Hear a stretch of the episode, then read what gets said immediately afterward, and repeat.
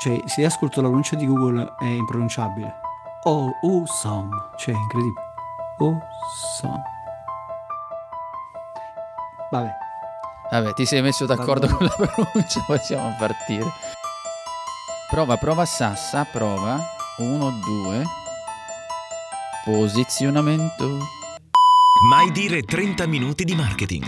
Il podcast per imprenditori e professionisti che vogliono capire davvero come comunicare alla grande, far crescere il proprio business e vendere di più. Benvenuti su Mai Dire 30 Minuti di Marketing. Io sono Massimo Petrucci di 667.agency e dall'altra parte di questo infinito eh, giro di byte e bit c'è come sempre con la sua, immagino, cravatta russa Giuseppe Franco. Che saluto. Ci sei Giuseppe? Io ci sono, ci sono, ma posso dire una cosa proprio fuori dai denti senza essere, non lo so, scortese. Però sti beat mi hanno un po' rotti i coyote. Se no, nel senso che no, non, non fraintendetemi, cioè, perché adesso voglio dire, facevamo questa riflessione che ci siamo detti, continuiamo. Aspetta, mi ha detto, aspetta un attimo che lancio la sigla. Perché guarda quante ore, per carità, è giusto. Stiamo, parlo nel momento in cui stiamo registrando, ci troviamo proprio nel pieno di quella che è l'emergenza coronavirus, però siamo costantemente con questi mezzi, cioè i microfoni, webcam, eh, lo facciamo per attività, per lavoro, per consulenza, con gli amici, non so, fa- si fa la pizza in webcam, stiamo arrivando Stasera, veramente... stasera io ho appuntamento con gli amici in webcam per mangiare Cioè, una, una- una pizza insieme. Facciamo la pizza stasera, ognuno a casa propria. cioè. È incredibile, per carità, mezzi straordinari, ma la cosa che mi fa sorridere è che magari io e te che utilizzavamo queste cose da sempre, eravamo quelli che prima dicevamo agli altri, ma sai che questa cosa se la usi, sai quanto è importante con la web, puoi fare qualche conferenza. Noi però adesso ci siamo trovati quello che già facevamo prima, più il carico necessario di quello che è il periodo. E a un certo punto voglio dire, non so, stasera sai che cosa faccio? E poi iniziamo ovviamente la puntata. Prendo due bicchieri di plastica, faccio i fuori con il filo e voglio parlare, con, voglio parlare con quelle cose lì, basta. Iniziamo, va. No, hai ragione, io ormai sono, sono una figura mitologica, formato da metà uomo e metà webcam praticamente. Mamma Cioè, mia, oh. Senti, oggi parliamo di posizionamento, ovvero come posizionarci no? non sul divano, ma come posizionare praticamente qualsiasi tipo di prodotto eh, all'interno di un, di un mercato, perché il posizionamento è una cosa fondamentale, quindi definire il posizionamento per il proprio prodotto prima ancora di iniziare una comunicazione, prima ancora di iniziare qualsiasi tipo di attività di vendita è fondamentale perché viceversa se fallisci il posizionamento fallisci il marketing e le vendite e ora qui arriva una cosa uno scoglio perché Aia. questo scoglio perché l'autrice di questo libro da cui poi mi ispiro perché ci ispiriamo per questa puntata, perché devo dire che è stato poi un libro molto interessante che ho letto un, un- un po', un bel po' di tempo fa, è April Dunford. E fin qua tutto bene, ma Eh sì. il titolo del libro è pratica- praticamente impronunciabile per me che sono un- una capra Provaci, insomma, con, provaci. con l'inglese. Dai. Dovrebbe essere obviously awesome. Ma secondo me dai ci può passare, perché soprattutto l'impegno, lo dico per chi ci sta ascoltando, della- eh, di- dell'allenamento che ha fatto prima di, pro- di pronunciare. Ho anche ascoltato Google Traduttore, e- e- ma la signorina di Google Traduttore ha, l'ha detto un paio di volte, poi ha detto guarda fa tu, insomma, vedi, vedi Eh, sì, ti ha risposto così, proprio fa tu. perché... Sì, sì, proprio così, in napoletano ha detto fa tu, Eh, sì, sì. che si traduce così letteralmente direi in ovviamente fantastico, poi in italiano probabilmente il titolo verrà tradotto in un, in un altro modo. Però ora al di là di questo, l'analisi che viene fatta in questo libro, più tutte le cose che abbiamo aggiunto noi in questa puntata, è molto interessante perché eh, definire correttamente il posizionamento del tuo prodotto, come abbiamo detto, è importante perché altrimenti veramente si buttano un sacco di soldi ed è quello che poi succede la maggior parte delle volte, cioè la gente parte eh, con un prodotto senza aver fatto nessuna analisi nel mercato, né dei clienti né, né del, del posizionamento e quindi eh, si finisce poi per eh, crollare definitivamente prima ancora di iniziare. Che ne pensi Giuseppe? Assolutamente, tra l'altro è una di quelle cose che io poi ho anche mh, assistito, in un certo periodo anche all'inizio per quanto mi riguardava non ero così soffermato quando avevo vent'anni cominciavo a vedere queste cose, a leggere delle cose, non, non gli davo così tanta importanza. Invece poi scopri che ci sono tanti casi di persone che hanno fatto qualcosa, poi si sono mosse, hanno ottenuto e poi sono bloccate. Tu dici ma che cosa è successo? Successo che mancava proprio una base solida e la base solida secondo me è proprio questa. No, ma è così anche perché cioè, una cosa che bisognerebbe chiedere è quello. Una volta mi ricordo che ci fu un. forse era un posto di Riccardo Scandellari, non mi ricordo. Diceva: chiedi ai tuoi clienti che cosa fai. Perché lui era partito da un concetto, se, se ricordo bene, altrimenti Riccardo ci perdonerà, che c'erano dei suoi clienti che effettivamente non avevano capito lui che cosa facesse. E quindi dici, da questa sua esperienza, da questa lezione, aveva compreso quanto è importante poi comprendere il posizionamento, cioè andare poi a capire, cioè a, a, a, identificare bene poi come ci stiamo proiettando nei confronti dei nostri clienti, perché a volte i nostri stessi clienti non hanno compreso bene noi poi effettivamente cosa facciamo, cioè nel senso, ok, sei una pizzeria, ok, sei un'agenzia di web marketing, ok, l'abbiamo capito in linea di massima, ma cosa hai, qual è il tuo posizionamento, cioè cosa hai di particolare, cosa hai di diverso da qualsiasi altra pizzeria, cosa hai di diverso da qualsiasi altra agenzia di web marketing, cosa hai di diverso da qualsiasi tipo di avvocato o di qualsiasi consulente che, che, che, che in questo momento c'è sul mercato, perché se il tuo cliente non riesce a capire effettivamente tu che cosa fai, allora si inventerà una sua posizione, cioè nel senso che ti prenderà nella sua, nella sua, mente, quindi nella sua ipotetica immaginazione di quello che fai e ti andrà a collocare da qualche parte e probabilmente quella parte dove ti sta andando a collocare o non è corretta o semplicemente non è quello che tu vorresti. Per questo la cosa importante è uscire fuori con una comunicazione chiara e definita di ciò chi, che sei e che fai. Quindi primo test è prova a chiedere alle persone che sono vicino, ma io che cosa faccio? sembra, eh, sembra, che fa ridere sta roba, ma no, è, è, importante. Tra l'altro mi veniva in mente mentre dicevi, parlavi proprio di avvocato. Eh, sì, dobbiamo sapere fa- chi siamo e cosa facciamo di diverso. In realtà ci sarebbero due step, perché mentre ci troviamo in un'attività, io fai finta che sia un avvocato, allora tu stai dicendo giustamente che devo essere un avvocato, qual è la differenza che ho rispetto agli altri per capire, cioè per posizionarmi perché il caso dell'avvocato ancora ancora l'abbiamo già digerito dal punto di vista della conoscenza. Quando ti dico un avvocato sai che cosa sta facendo, però allargo un po' e che cosa che prevedo per la maggior parte di coloro che ci seguono, che ci sono delle attività che non sono quelle canoniche, quindi che non sono quelle classiche facilmente riconoscibili, ancora lì si fa il discorso si fa più difficile. Si fa più difficile perché devi far capire effettivamente cosa stai facendo e come lo stai facendo in modo diverso. Quindi ci sono questi due step ed ecco perché è ancora più fondamentale tenere d'occhio questo aspetto del posizionamento. Detto però c'è anche una cosa che dovremmo sempre sapere o far pace, che probabilmente tra, quando noi comunichiamo ci sarà sempre una parte diciamo di non mercato, non so se il termine sia quello giusto, però di persone che non sono vicino a quello che stiamo facendo, che non capiranno mai quello che stiamo raccontando. Questo dobbiamo saperlo. Però eh, dobbiamo invece ricordarci che quelle persone a cui stiamo mirando, quelle devono avere delle, delle idee chiare, altrimenti rischi di dire cosa sta facendo Giuseppe?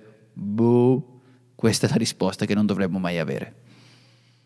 Guarda, forse uno dei, di, degli autori che ha battuto sul posizionamento, e forse a te mm, probabilmente ne abbiamo parlato qualche altra volta, non ti sarà neanche tanto simpatico, eh, è Al Reis, eh, come si chiama? Al Reis. Al Reis. Al Reis, ok. Perché, forse, forse, eh, no, forse non vorrei sbagliarmi, ma quello probabilmente è un libro degli anni Ottanta che sì, poi è tornata alla ribalta ultimamente perché ogni tanto arriva qualche super guru e, e si inventa no, qualcosa che già è stato fatto eh, tempo fa e sembra che è una cosa de, de, de, degli ultimi tempi. Sì, sì. Nel frattempo che parli vado a cercare nella mia libreria quella, la versione che ho, ti dico che è. Vai avanti, vai. Sì, vada, vedi che probabilmente è degli anni 80, forse, forse 1980, non, non, lo so, ma dovrebbe essere quello il periodo. E in quel libro che lui ha parlato del posizionamento un cioè, c'era un concetto fondamentale che era quello del first in mind, cioè il, essere il primo nella testa della, del, del, tuo potenziale cliente quando si parla di una quando al tuo potenziale cliente viene, viene, viene, fuori un'esigenza, un problema, insomma qualcosa che deve affrontare. Cioè rientrando un'altra volta nel concetto del, tu dicevi prima l'avvocato, noi sappiamo bene l'avvocato che cosa fa, però poi in realtà se vai scavi scavi ci sono quegli avvocati magari specializzati su determinate cose eh, molto particolari, non lo so, mi, eh, mi, perdonino gli avvocati perché non è il mio mestiere, però magari ci sono quegli avvocati che sono super specializzati sulle multe automobilistiche, tanto per fare un esempio. Allora, se tu sei riconosciuto come un super esperto in uh, multe automobilistiche, probabilmente quando una persona prende una multa e vuole recuperare quei soldi perché crede che sia ingiusto averla presa, tu sei la prima persona che viene in testa a, a a, quella, a quel cliente e quindi si rivolgerà a te e non si rivolgerà a un qualsiasi avvocato sulla piazza perché sa che tu non solo sei un avvocato e quindi andiamo diciamo mercato degli avvocati ma sei specifico per quel tipo di argomento. Quindi sei posizionato in maniera estremamente verticale per quella cosa lì. Poi come dici tante volte tu, non possiamo essere forse estremamente verticali perché qualche volta non abbiamo poi neanche il mercato di, di, gente che ci compra. Per quanto riguarda le multe in Italia, siamo sicuri che è un mercato molto, molto vasto su questa, su questa roba. Non so se hai trovato il libro. Beh, sì, sì, 1980, prima pubblicazione, quella è la versione Vedi, della testa allora messa da un lato, memoria... sì, sì, positioning, 1980. Ehm, la memoria non mi ha ingannato. Eh, mi portavo dietro la cuffia mentre parlavi, ehm, che dicevi del fatto della, del posizionamento, e lui in quel libro addirittura dava spazio a, dici, se, nelle prime tre nella mente dei primi tre marchi, ne so, se io dico in Italia pasta per intenderci, no, dirò Barilla, dirò un altro e poi non andrò oltre il terzo e quindi terzo brand, dopo di quello non esisti più. Poi però c'è anche da dire una cosa, lui parlava di prodotti, penso anche che un uh, professionista quelle, ecco perché tu mi dicevi, no, non sono tanto d'accordo, perché forse dal punto di vista del professionista non sempre si sposa bene questa cosa. Però è vero il fatto che forse, anzi, dobbiamo stare a un livello ancora più alto. Non abbiamo tempo per, per avere, cioè non c'è più spazio per tre persone, dovremmo essere veramente i primi in una sezione che noi decidiamo di essere. Cioè se io decido di essere il primo nelle, nelle multe, dicevi, parlavi di questo, no? avvocato di multe, non so se mi sono sì, perso sì. un pezzo, ecco no, lì, voglio dire, quella nicchia piccola che non deve essere così proprio piccola che poi non abbiamo come viverci su quello, allora lì non c'è spazio per tre persone, come diceva magari Orris ai tempi, lì abbiamo io solo punto. Devo essere solo io quello che ha creato questa montagna e sono il capo di quella montagna lì. Cosa che non è semplice da fare, eh. Ci vuole comunque uno studio, una ricerca, un'analisi, però è quella la direzione da prendere.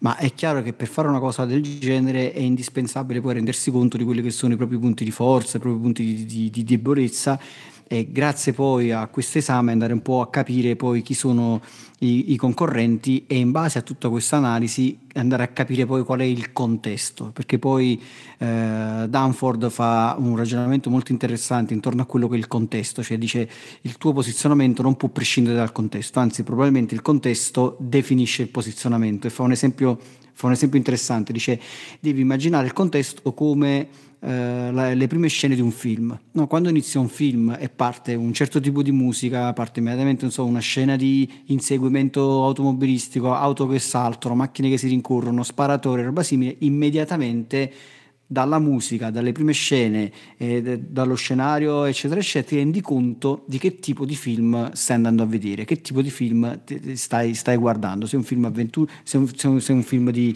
eh, d'azione, se è un film romantico, se è un film lento, se è un film veloce. Diciamo che già il contesto iniziale di un film ti fa capire dove si è posizionato questo film, cioè dove, che tipo di film andrai a vedere.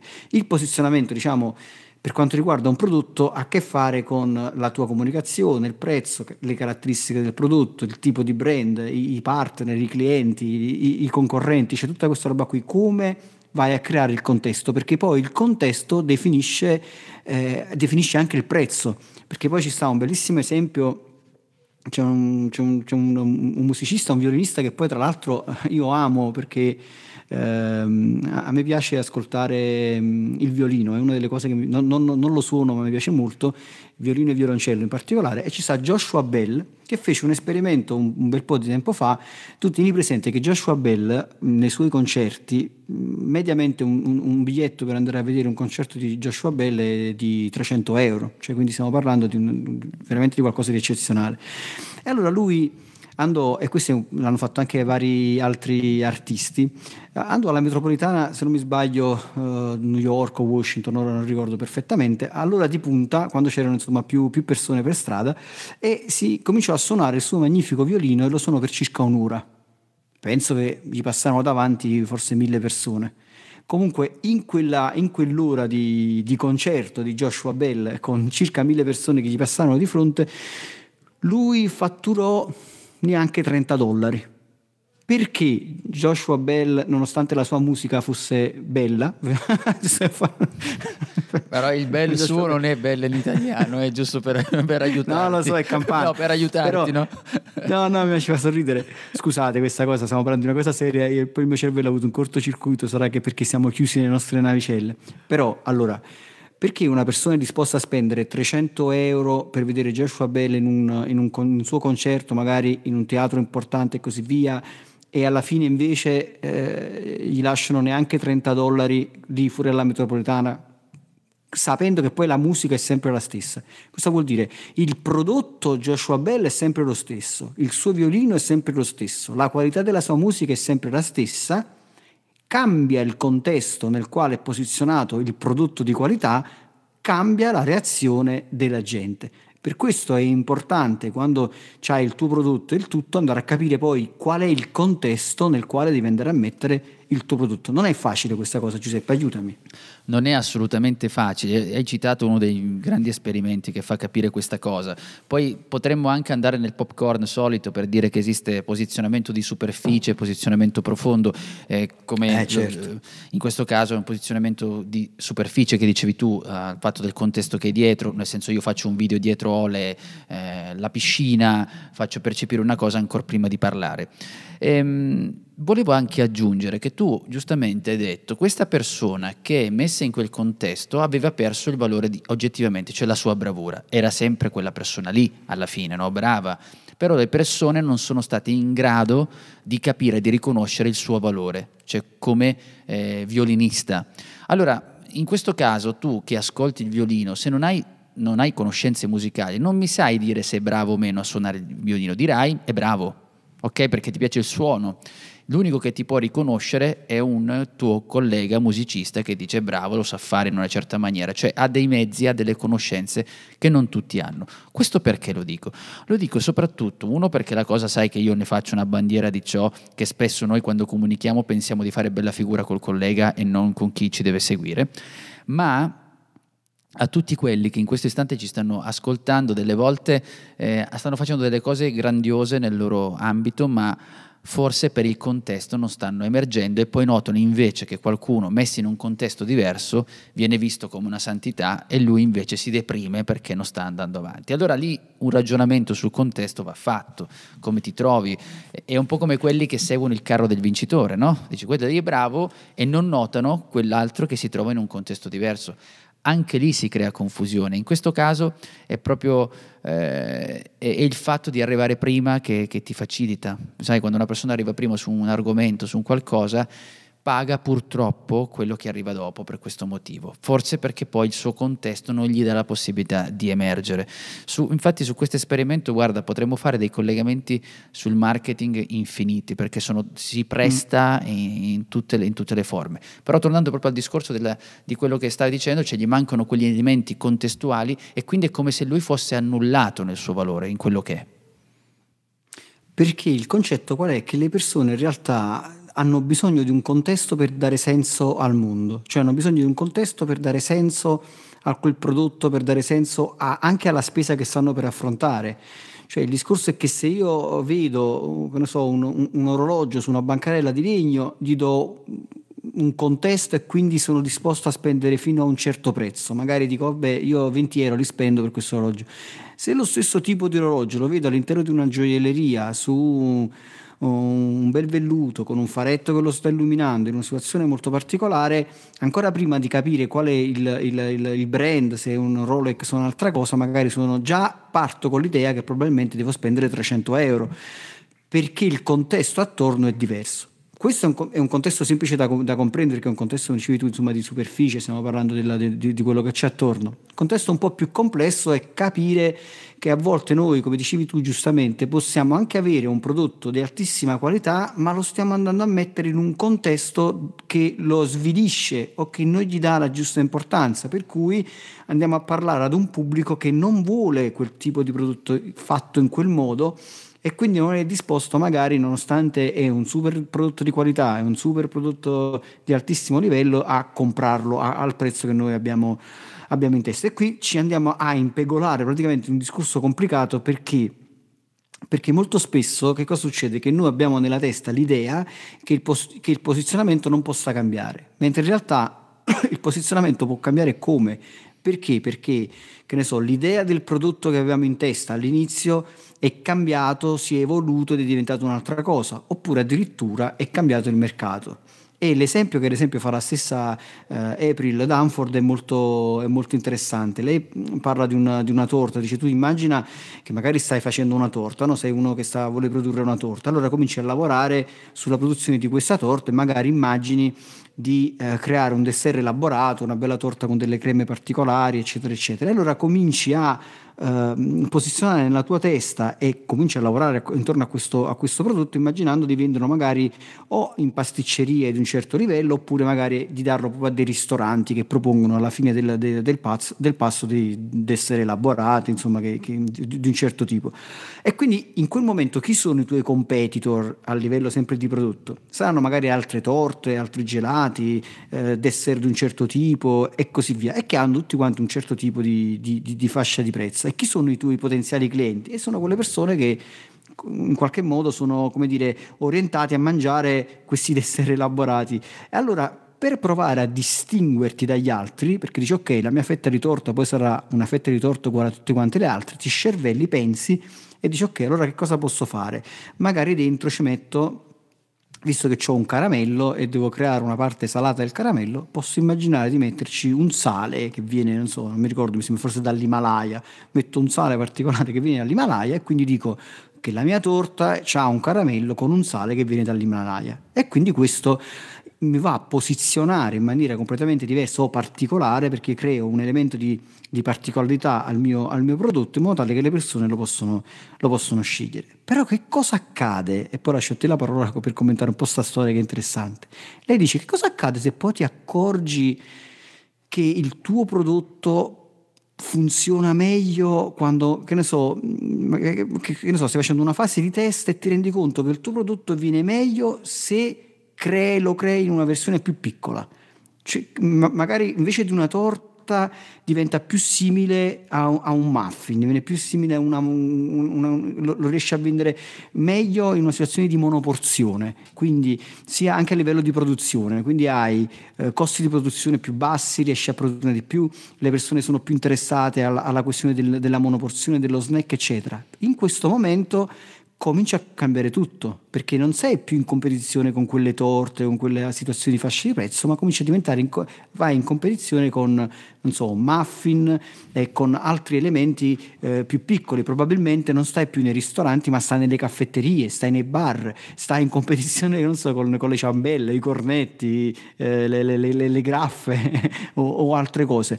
Per cui le persone che in questo momento stanno comprando questo prodotto, probabilmente non sono più interessati al sale dell'Himalaya, cioè quel prodotto che di, era prima di, era un elemento estremamente differenziante e molto interessante, ora diventa un prodotto che probabilmente non ha più quell'appeal perché le persone, che ne so, al mattino mentre fanno colazione sono più interessate al caramello, ad avere più caramello sul, sul, sul dolce che avere un caramello con il sale dell'Himalaya. In questo momento è cambiato il contesto e il tuo prodotto è totalmente spiazzato, nonostante è un prodotto di qualità. Questo è, un, è, uno spunto interessante. Ci sono due cose che mi sono venute in mente. Tu dici tu, quando mai? Me ne sarebbero venute quattro, però me ne venute due. Perché intanto quando noi stiamo cercando dove posizionarci, qualcuno che ci ascolta probabilmente l'avrà già fatto, pensando come posso differenziarmi. Allora noi stiamo inseguendo di differenziarci in questo caso, non lo so, sulle torte classiche da compleanno, per, per capirci, no? E questi stiamo lì, per cui facciamo fatica, ci sono già altri concorrenti grossi che hanno già un loro mercato e noi cerchiamo di fare la torta in una certa maniera per trovare questa distinzione. Non ne veniamo fuori. Nel mentre andiamo a tagliare la fetta e capiamo che la fetta invece non è più il mercato della festa di compleanno dove devo prendere comunque la torta, devo portarla a casa perché dobbiamo festeggiare. Ok, quello è il mercato, dovrebbe essere in teoria. Invece la fetta piccola non è più il mercato del compleanno, ma cambiamo proprio contesto perché mi sto anche riferendo a chi? A chi magari la mattina va a fare colazione e vuole una fettina di torta, quindi non prende. E quindi quella fettina diventa ricercata. Non penso più a creare la torta, anzi la mia torta non la faccio più vedere perché li presento proprio uh, al banco già tagliate queste fettine, con una confezione particolare, con una carta particolare, con una filigrana nella carta con una firma, con un taglio preciso. Magari abbia anche il taglio, cioè della torta non è quello classico, ma è un po' a zig zag, sto improvvisando perché io le torte, eh, saluto anche Cinzia che so che è golosa anche lei, noi le torte le mangiamo come Pac-Man, quindi voglio dire non, sì. non, non, facciamo questa differenza, però c'è questo, diceva proprio la torta diventa un muffin perché è più piccolo, dicevi tu, quindi questa è una cosa fondamentale, perché nel momento in cui cambia questa cosa ci rendiamo conto che possiamo essere competitivi lì e posizionarci. Però dov'è il blocco? Sai cosa penso? Che di base c'è anche un blocco mentale. Questo blocco mentale io lo estendo a tante cose, non solo al posizionamento. Ehm, faccio un esempio cercando di, di, di spiegarmi su questo aspetto. Io sto seguendo un obiettivo nel fare qualcosa. Per esempio, mi voglio distinguere, stavamo dicendo, sul mercato delle torte. Io farò il mercato delle torte, figo, eccetera, eccetera. Continuo a fare questo lavoro e insisto. Nel momento in cui mi sto rendendo conto che di quella fetta potrebbe distinguermi, trovo una sorta di, di, di contrarietà. No, non lo posso fare. E ho detto che devo fare questo. E devo rimanere nella torta. Ormai mi sono mosso per muovermi nella torta. Ci creiamo noi un blocco mentale, credendo come se il mondo ci stesse osservando in quella torta, in quel mercato. Invece non ci sta vedendo nessuno. Ma questo lo dico in tutti tutte le cose. Quando uno dice, ma ti faccio un esempio con un video, io sto registrando, sai quante volte mi capita e mi devo fare questo blocco? Ho registrato un video e, e dopo un po' questo video ha preso una strada diversa. E io dico, ma porca miseria, ma il video doveva essere questo. Doveva essere questo cosa, Giuseppe? Chi lo sapeva che lo stavi facendo tu da solo? Capisci che eh, ci sono questi blocchi che delle volte ci fanno diventare così testardi in quello che è essere posizionamento e ci dimentichiamo con l'occhio di tenere d'occhio, per esempio, in questo caso il muffin, che invece era la differenza. Analisi corretta, è proprio così, e a volte succede anche qualcosa di ancora più subdolo, cioè ti cambia il mercato sotto gli occhi e tu non te ne accorgi. Cioè, tanto per, per rimanere sempre nel tema delle dolcezze, per cui sia tu che Cinzia sarete felici di queste Mamma mia, quando finisco poi no. vado a mangiare qualcosa. No, tu, tu immagina, immagina, che stai producendo so, dei, dei, muffin appetitosi, però hai capito che oggi le persone magari non vogliono ingrassare e così via, quindi hai creato uh, un muffin con un ridotto apporto di zucchero, cioè un, un, una ridotta quantità di zucchero, magari con poco burro, l'hai fatto, insomma, hai fatto un muffin dietetico e quindi hai messo sul mercato questo muffin dietetico, è chiamato muffin light, per fare un esempio, quindi con poche calorie. E le tue vendite stanno andando bene, sono andate bene per un certo periodo di tempo. Poi a un certo punto ti accorgi che le vendite cominciano ad avere un calo. E che cosa succede? Succede che forse scopri, andando a indagare, che probabilmente è uscito sul mercato un tuo competitor con uno, sle- uno snack senza glutine salutista. Che cosa è successo in realtà? Perché questo snack sta vendendo e tu no? Sta vendendo perché forse il mercato si è spostato dalla voglia di, di, a, di sentirsi, insomma, di stare a dieta, con questa cosa che dice no, devo stare a dieta perché non devo ingrassare, si è spostato magari verso un concetto diverso di salute, di sentirsi in salute, di mangiare eh, cibi di un certo tipo. Quindi si è spostato il mercato concettualmente da una parte all'altra, da mettersi a dieta perché è giusto avere un corpo sano, a sentirsi in salute mangiando cibi di eh, un certo tipo di qualità, eccetera, eccetera, e tu sei tagliato fuori. Quindi il tuo prodotto è sempre lo stesso, il mercato è cambiato e, sono cambiate tutte le aspettative dei tuoi clienti e tu stai cominciando a perdere eh, non posizionamento, ma semplicemente stai perdendo denaro, cioè stai andando indietro. Quindi cosa vuol dire questo? Vuol dire che non è che nel momento in cui hai trovato un posizionamento questo vive per sempre, devi continuamente capire il contesto nel quale ti stai muovendo e se il mercato sta cambiando, perché a questo punto il, quello stesso muffin può essere riposizionato sul mercato, questa volta dicendo guarda che io invece di dire che è un muffin dietetico, dice all'interno non c'è lo zucchero ma ci sta un'altra cosa e lo vendi come un prodotto salutista. E io a questo punto posso andare a mangiare qualcosa, non lo so perché cioè, stavo, Quindi, sembro pa, i, i, i, Pavlov, il, il, cane che senza campanellina ma sta sbavando per, per, la speranza di vedere che arriva un muffin, qualcosa di questo tipo, ma niente, vabbè, vai, vai. Allora andiamo un po' più, più, un po più nello specifico, abbiamo fatto tutto questo uh, largo viaggio, excursus insomma su quello che è il posizionamento in generale, ma ora scendiamo un po' più nel particolare Diamo qualche consiglio, diamo, iniziamo con quattro uh, pilastri importanti secondo me che bisogna tenere, eh, tenere presenti, che sono cosa percepisce il cliente, in che modo sei diverso, le caratteristiche del tuo cliente ideale e poi diciamo il tuo miglior contesto, ne abbiamo, parla- ne abbiamo appena parlato, per esaltare il tuo prodotto. Allora, iniziamo con il primo, poi magari ci confrontiamo su queste cose in modo tale che andiamo avanti per almeno altri 12 anni su questa su questa, ma su questa tu, caro mio, ma che argomento scegli? Che qua parliamo vabbè, ho, scelto un argomento, ho scelto un argomento lunghissimo, vabbè, pensavo vai, vai. Di, di, riuscire a farlo in mezz'ora, ma allora, no, invece queste cose sono importanti, poi sono importanti almeno questi primi quattro punti, poi vediamo, dai, dai, vediamo dai, il resto. Sicuramente cosa percepisce il tuo cliente? Allora, la, la, il primo punto che devi tenere presente è che molto spesso si parte dal, dal, dal prodotto, mentre in realtà bisogna partire dal, dal, cliente. Quindi, cosa percepisce il cliente sul suo problema e quali sono per lui le attuali soluzioni? Questa è la, è la sintesi. Cosa vuol dire questo? Vuol dire che ogni persona ha dei problemi, ha delle esigenze.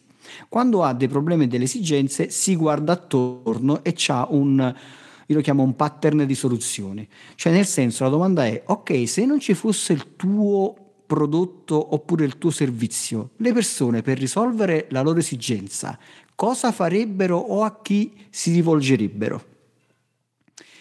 A questo punto analizza questa risposta e comincia a capire qual è l'idea che il cliente ha rispetto al suo problema e quali sono le soluzioni che in questo momento ha a disposizione. In questo modo riesci già a capire in che modo il tuo prodotto è diverso. E andiamo al punto numero due.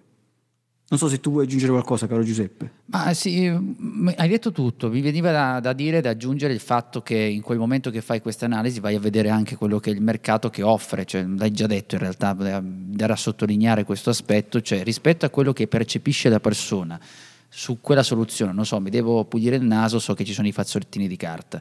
E allora che cosa offrono gli altri? Offrono i fazzolettini di carta di un certo tipo, alcuni sono soffici, alcuni sono profumati. Tu lì e loro pensi che è sufficiente quella cosa lì e soprattutto sanno che magari facciamo finta che non esistessero quelli profumati, allora tu dici sai che magari alla menta potrebbe essere d'aiuto e allora cerchi di focalizzarti lì. Ma attenzione cosa percepisci e anche che livello mi verrebbe da aggiungere di cultura sono su quel tipo di prodotto, perché altrimenti devi anche esatto. pensare che tipo, cosa devi comunicare tu. Vai avanti. E questo, e, questo, e questo, è molto importante quello che hai detto, perché tu puoi dire, ok, io vedo che sul mercato, qua stiamo andando un attimo, siamo in, come al solito, diciamo in, in, eh, come, come, al solito, uh-huh. perché tu ragioni, no? dici, ok, io vedo che sul mercato le persone quando hanno il, il, un po' di raffreddore, hanno bisogno di insomma, soffiarsi il naso, eh, dove si rivolgono? Si rivolgono ai, usano i fazzolettini di carta. Per cui sul mercato ci sono questi fazzolettini di carta e sono di, tipo, di questa tipologia. Io invento, voglio proporre sul mercato i fazzolettini di carta che profumano alla menta. A questo punto la domanda numero due è in che modo sei diverso? E, ok, propongo la menta, ma se ciò davvero, ha davvero valore per i tuoi clienti. Cioè questo poi è un punto importante. Ora ti dico anche il 3 e il 4 e poi ne discutiamo assieme. Quindi in che modo sei diverso e se ciò ha davvero valore per i tuoi clienti. E al punto numero 3, quali caratteristiche ha un cliente, cioè bisogna devi riflettere su qual è il tuo cliente ideale, cioè ovvero che caratteristiche ha il mio cliente ideale, ovvero un cliente che veramente possa capire il valore del mio prodotto, apprezzarlo e acquistare la mia soluzione magari senza sconto. Quindi non sto, facendo, non sto vendendo con lo sconto, eccetera, e quindi la leva del prezzo. C'è qualcuno che proprio amerebbe acquistare il tuo prodotto così com'è e punto numero 4, qual è il miglior contesto in cui io posso inserire il mio prodotto, così come è fatto, in modo tale da poter avere, cioè da poterlo esaltare. Perché è chiaro che se io creo delle fantastiche scarpe da running, e poi cerco di andare, non so, in, una, in un, un, povero villaggio africano dove le persone magari non hanno neanche soldi per comprarsi le scarpe normali, quelle scarpe tutte sofisticate non ce ne faccio niente. Quindi non è il contesto giusto per poter andare a vendere quelle scarpe da running. Questi sono i quattro pilastri fondamentali sul quale andare a basare il ragionamento per andare a fare il nostro posizionamento, Giuseppe. E allora, um, quello che dicevamo sul discorso della, della, cultura, mi stava venendo in mente una cosa che forse abbiamo già citato ehm, da Positioning, tra l'altro il libro che, che, abbiamo detto poco fa, quell'esempio del sigaro, non so se tu te lo ricordi, quello del sigaro eh, profumato cioè, ah, problema, sì, sì, come no. Eh, adesso non mi ricordo sinceramente se sto dicendo una cavolata se fosse in quel libro. Sicuramente io l'ho letto da qualche parte, ce l'ho in testa come uno dei tanti esempi che vengono fatti. Però eh, sì. penso che per capire quello che stavi dicendo, cioè per dare un, ele- un, elemento in più, è proprio questo. Cioè io, che ne so, i sigari puzzavano, era questo il senso, il sigaro puzza. Ok, che cosa facciamo? Faccio dei sigari eh, profumati che quindi non lasciano il cattivo odore. Era questo. Però poi che cosa hanno capito? Che alla fine questi sigari non si vendevano. Perché non si vendevano? Non si vendevano perché io che fumo questi sigari ero talmente assuefatto che quella cosa lì non la sentivo. Quindi avevo fatto un prodotto che sul mercato era inutile, perché c'era tutto quello che stiamo dicendo qua, che cosa percepisce il cliente, perché se è diverso e soprattutto se quella diversità ha comunque una, un vantaggio per quel tuo ipotetico cliente al di là del contesto, caratteristiche di quello che è. E quello che significa anche, il, il, in questo caso, anche il educare il cliente a una certa cosa. In questa maniera col, col, sigaro non l'avresti mai fatta. Che cosa gli devi educare a uno che fuma? Zero. Gli devi dire, mm, devi trovare un'altra cosa, cioè lui non ti segue, non stai parlando un altro linguaggio. Poi invece ci sono i casi in cui tu stai offrendo un tipo di prodotto per la quale, ehm, non lo so, non mi vengono esempi, eh, vabbè, torniamo al discorso della, dei fazzolettini. Eh, noi dobbiamo comunque a quel punto cercare di spiegare se riusciamo a fare anche una comunicazione, far capire perché poi tu hai bisogno eh, di quel tipo di fazzolettini. Questa cosa, anche se viene dopo, mi permetto di dire che è un punto anche da considerare in questa fase, perché ci sono alcune tipologie di cliente che non riesci a cambiare, cioè proprio, a meno che non sei, non so, ti va non so se si dice tecnicamente a culo se si può dire, però eh, no, è difficile che ciò accada e spesso noi ci impuntiamo, una sorta di sindrome della croce rossina su cambiare quel cliente. Il cliente ideale in realtà non l'abbiamo visto, ce lo stiamo immaginando noi, non abbiamo testato e quindi facciamo ancora più difficoltà. Ma infatti una cosa che, che andrebbe fatto è quello di, c'è un termine tecnico in questo momento mi, mi sfugge, però una cosa che andrebbe fatta a volte è quello di creare il prodotto nella versione minima. Quindi tu ad esempio stai sviluppando un software che fa n cose, però poi di base questo software dovrebbe soddisfare un certo tipo di eh, problematica. Allora inizia con la versione minima funzionante del tuo prodotto, mettila sul mercato, o magari in un mercato di test, oppure crea, e comincia a vedere qual è il feedback cioè se effettivamente questo prodotto funziona, se veramente può avere un mercato, perché molto spesso è tutto nella nostra testa, cioè siamo noi che immaginiamo che ci possa essere questo mercato, immaginiamo che le persone eh, avere dei fazzolettini a righe rosse eh, al, al, profumo di mango eh, è una grande idea perché noi siamo appassionati di mango. Poi ci accorgiamo che le persone non frega proprio niente di fazzolettini al profumo di mango, cioè non sarebbero disposte a spendere più soldi o a cambiare tipo di fazzolettino per avere il fazzolettino al profumo di mango. Quindi sperimentare, iniziare a venire fuori con, con, la, con, la, minima versione del prodotto, metterla sul mercato, immediatamente avere un feedback e attraverso questo feedback poi non è detto che tu debba rinunciare alla produzione del tuo, del tuo prodotto, però magari attraverso questo feedback puoi cambiare e quindi inizialmente avevi intenzione di creare la torta e andarti a posizionare nei ristoranti eh, stellati e andare a vendere la tua torta con il sale dell'Himalaya. Poi a un certo punto scopri che probabilmente con la torta se la fai più piccola, abbiamo detto, funziona meglio e non ti vai più a posizionare lì, ma ti vai a posizionare all'interno dei caffè, magari anche caffè di un, di un certo tipo, ma non vai più a produrre quel tipo di prodotto, ma ti vai a spostare leggermente su un altro tipo di prodotto e magari funziona molto meglio perché lì c'è una richiesta di caramello scopri che i tuoi potenziali clienti amano più il caramello che l'idea di, una, di un caramello con il sale dell'Himalaya. Eh, mi stai ammazzando tu, mi stai Ti sto ammazzando.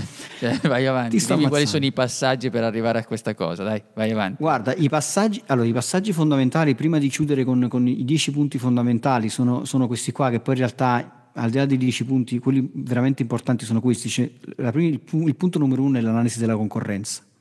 E l'abbiamo detto prima, cioè capire cosa farebbero i tuoi clienti se non ci fosse la tua soluzione. Cioè questa è la domanda che ti devi fare, cosa farebbero i miei clienti se non ci fosse la mia soluzione? È da qui che capisci. Due sono gli attributi unici, cioè quali sono i tuoi attributi di valore, eh, ma che devono essere unici anche per i tuoi clienti. Cioè questo è, è molto importante. Tu pensi di avere degli attributi unici, va bene, ma sono unici anche per i tuoi clienti, sono importanti anche per i tuoi clienti. Tre, qual è il valore che questi, che questi eh, attributi danno di concreto al tuo, al tuo cliente? Cioè il tuo cliente dà valore a questo attributo, questo attributo è veramente un vantaggio per il tuo cliente e questa è un'altra cosa importante. A quel punto l'abbiamo detto, il mercato di riferimento, ovvero quali sono quelle persone che sostanzialmente amerebbero comprare il tuo prodotto senza chiedere sconti, che caratteristiche hanno e che caratteristiche hanno.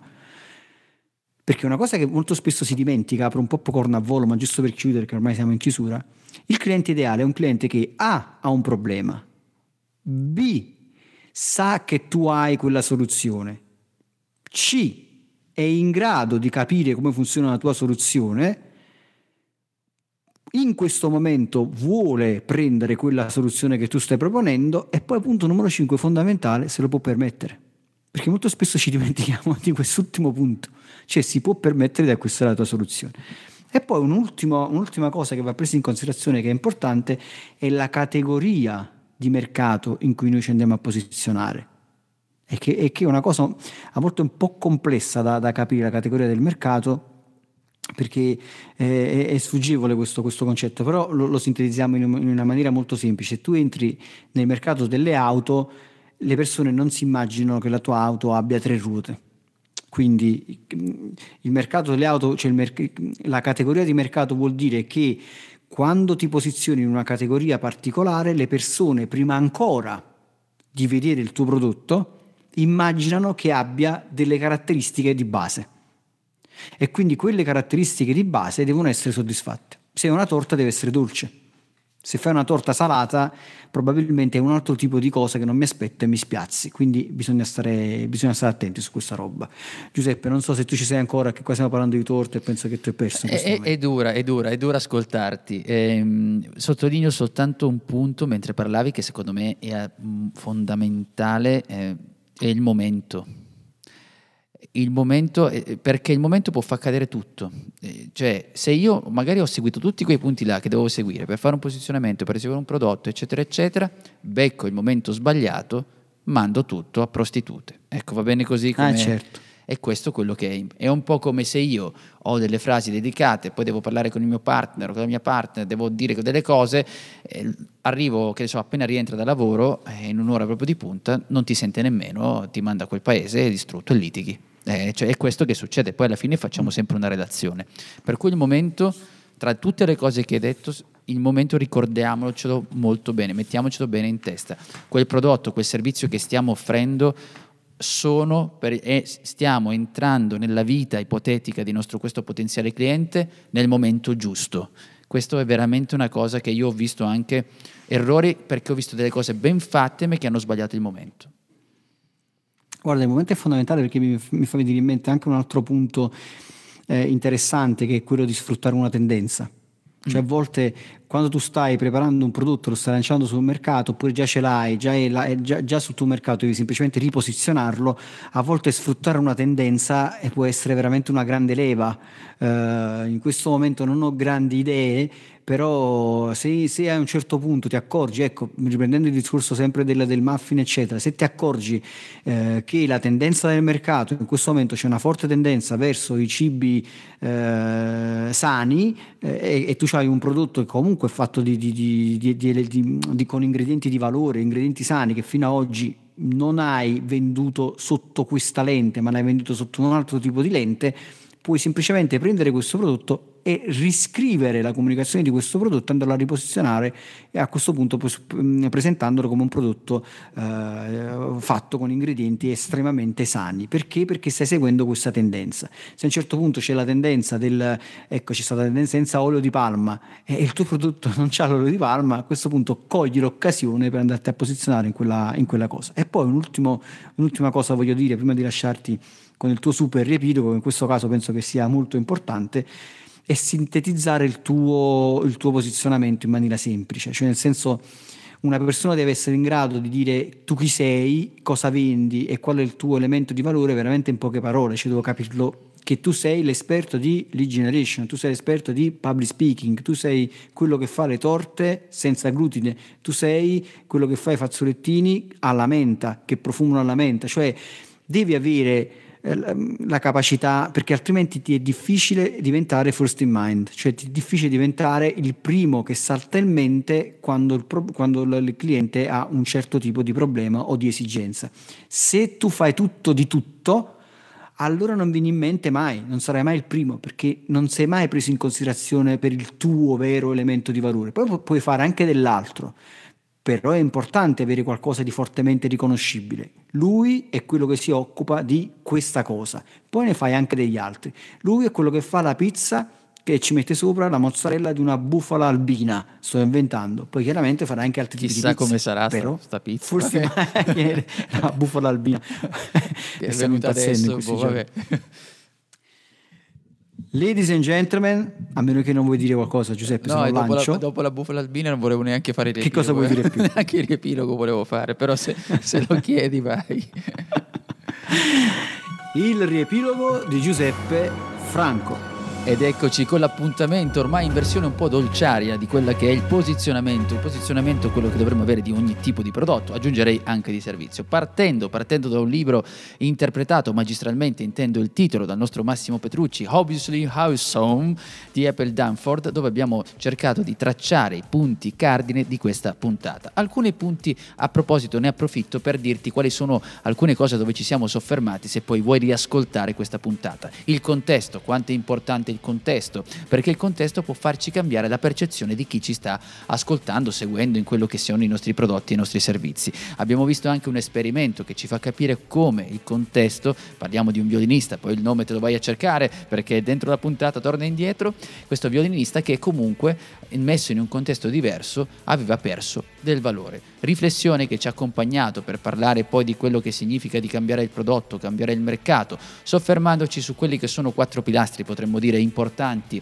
del posizionamento, cioè capire cosa percepisce il cliente, in che modo siamo diversi, le caratteristiche del tuo cliente ideale e il tuo miglior contesto per esaltare il prodotto. Spostandoci in avanti per andare a vedere quali sono i passaggi per far sì che siamo in un posizionamento accettabile, abbiamo tracciato parlando anche di momento, come sia importante il momento per cercare di capire che il momento, se noi sbagliamo un momento, forse tutto quello che abbiamo costruito non, non, funzionerà perché abbiamo beccato, captato il nostro cliente in un momento appunto sbagliato. E abbiamo finito con quella che è una sorta di decalogo di 10 passi che ci aiutano a rendere più efficace il nostro posizionamento. Il numero uno era capire il cliente per arrivare poi a come sintetizzare il tuo posizionamento. Questa sintesi, perché attenzione, una volta che abbiamo chiamato, creato, trovato il posizionamento, dobbiamo anche essere in grado di comunicarlo, di essere chiari nel farlo e dobbiamo fare un test, perché può darsi che quel posizionamento che noi abbiamo immaginato nella nostra testa ancora non è stato percepito dal nostro cliente. Fantastico. E detto questo, continuate a stare nelle vostre navicelle in viaggio verso il pianeta salvezza e siate felici ovunque voi siate. Ciao! E io vado a prendermi una torta. Ciao! Hai domande? Lascia un commento. Se poi ti è piaciuta questa puntata, scrivi pure la tua recensione a 5 stelle. La leggeremo la prossima settimana. Tutte le puntate di Mai Dire 30 Minuti di Marketing le puoi ascoltare su iTunes, Google Podcast, Spotify, YouTube e Spreaker. Inoltre su 667.agency slash podcast trovi i link a video, libri e a molte altre risorse.